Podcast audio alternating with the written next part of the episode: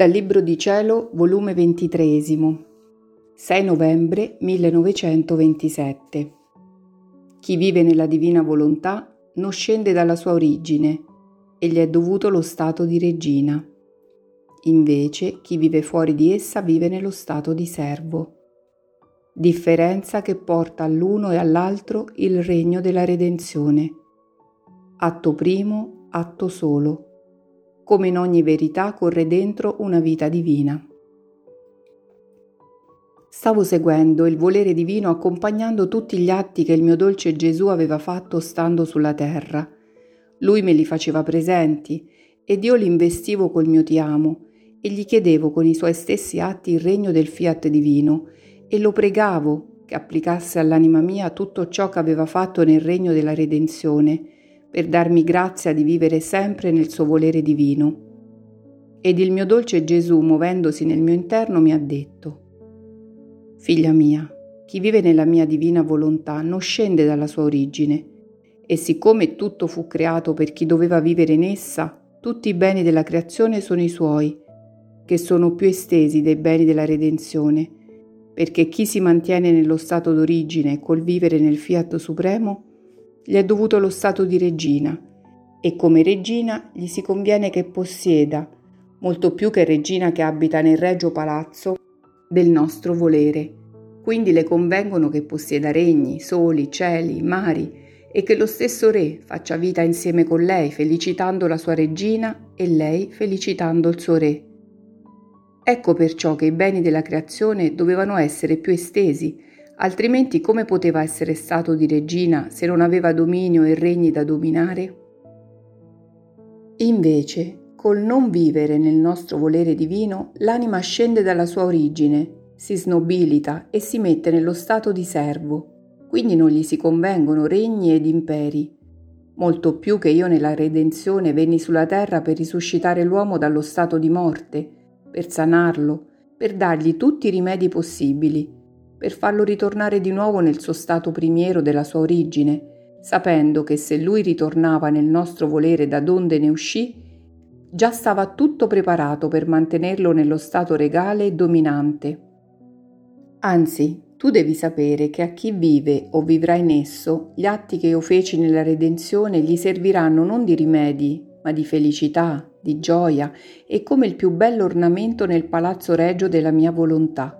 perché tutto ciò che io feci non fu altro che parto suo. Le sue viscere misericordiose mi partorirono nel grembo della mia umanità tutti gli atti che io feci nel venire sulla terra, onde è giusto che come roba sua servono di ornamento a se stessa.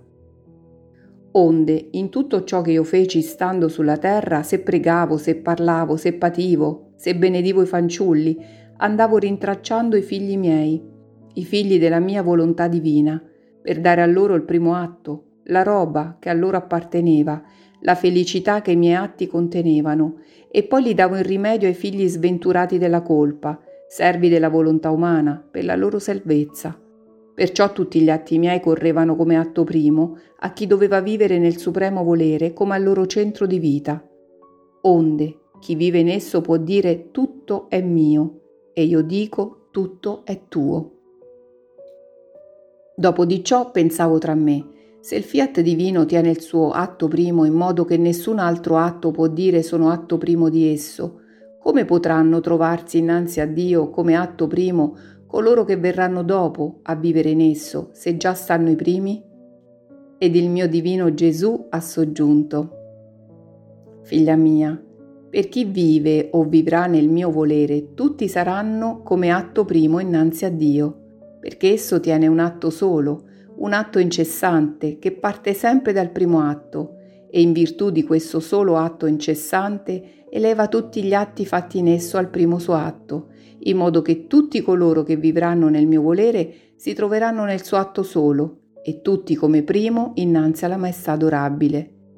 Quindi nella mia volontà divina non ci sarà né primo né dopo, ma tutti fusi insieme in un atto solo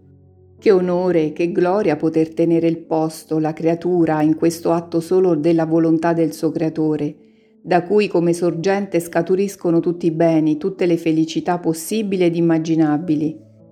onde, continuando a seguire gli atti del mio amato Gesù, mi sono fermata quando ricevette la croce, che abbracciatala con tutta la tenerezza del suo amore se la mise sulle spalle per portarla al Calvario, e Gesù ha soggiunto. Figlia mia, la croce maturò il regno della redenzione, lo completò e si mise a custodia di tutti i redenti, in modo che se la creatura si fa custodire dalla croce, riceve in sé gli effetti che contiene un frutto maturato, che contiene gusto, dolcezza ed umore vitale.